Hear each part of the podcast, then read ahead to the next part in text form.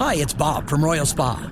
Soaking in a hot tub full of Epsom salts is the absolute best way to minimize everyday aches and pains.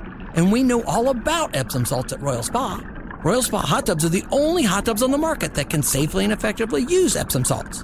Made right here in Indiana, Royal Spa hot tubs are the highest quality hot tubs on the market.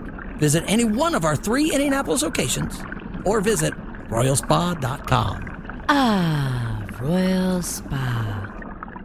The fair officially opened. They had to dodge some weather issues earlier Yeah, today, but crazy this morning. Came out of nowhere. Indiana State Fair is open. Colts training camp is open.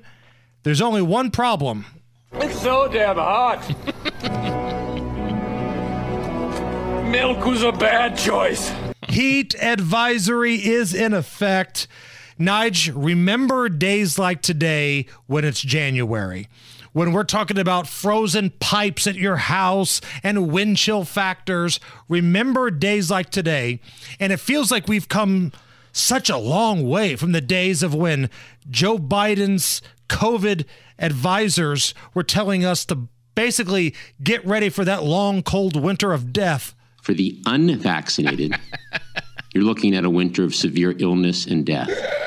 For I believe that was on the Christmas your card, wasn't families, it? and the hospitals you may soon overwhelm. Oh yeah, right. Hospitals were never overwhelmed. And season's greetings from the Bidens. P.S. Get ready for a winter of death.